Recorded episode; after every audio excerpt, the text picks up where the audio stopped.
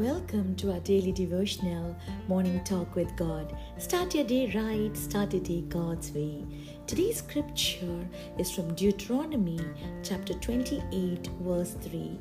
Blessed shall you be in the city, and blessed you shall be in the country. Today's promise assures that when you obey the voice of the Lord your God, you shall be blessed. God's protection is over you when you follow the commandments of God, my friend. Your obedience can bring generational blessings. Now, there might be crimes, threats, pandemic in your city, but because you fear the Lord, the Lord shall bless you in your city. There might be wars and famine in your country, but nothing can touch or harm you because you choose to worship the Lord, and you will be blessed in your country. Because the Lord knows your perfect geographical location, my friend. When you carry the presence of God, whichever city or country you belong to, you shall be blessed. We read in book of Genesis when Joseph was taken down to Egypt because his brothers sold him to Ishmaelites.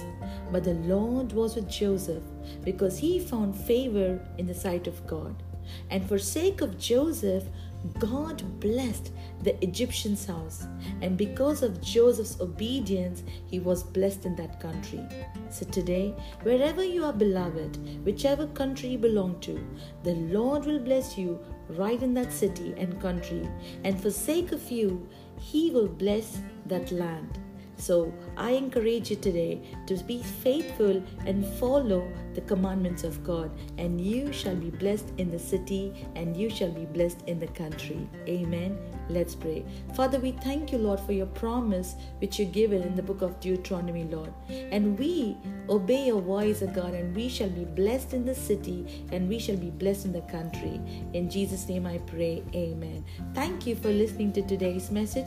Please subscribe, click the bell icon button to receive notification. God bless you. Have a blessed day.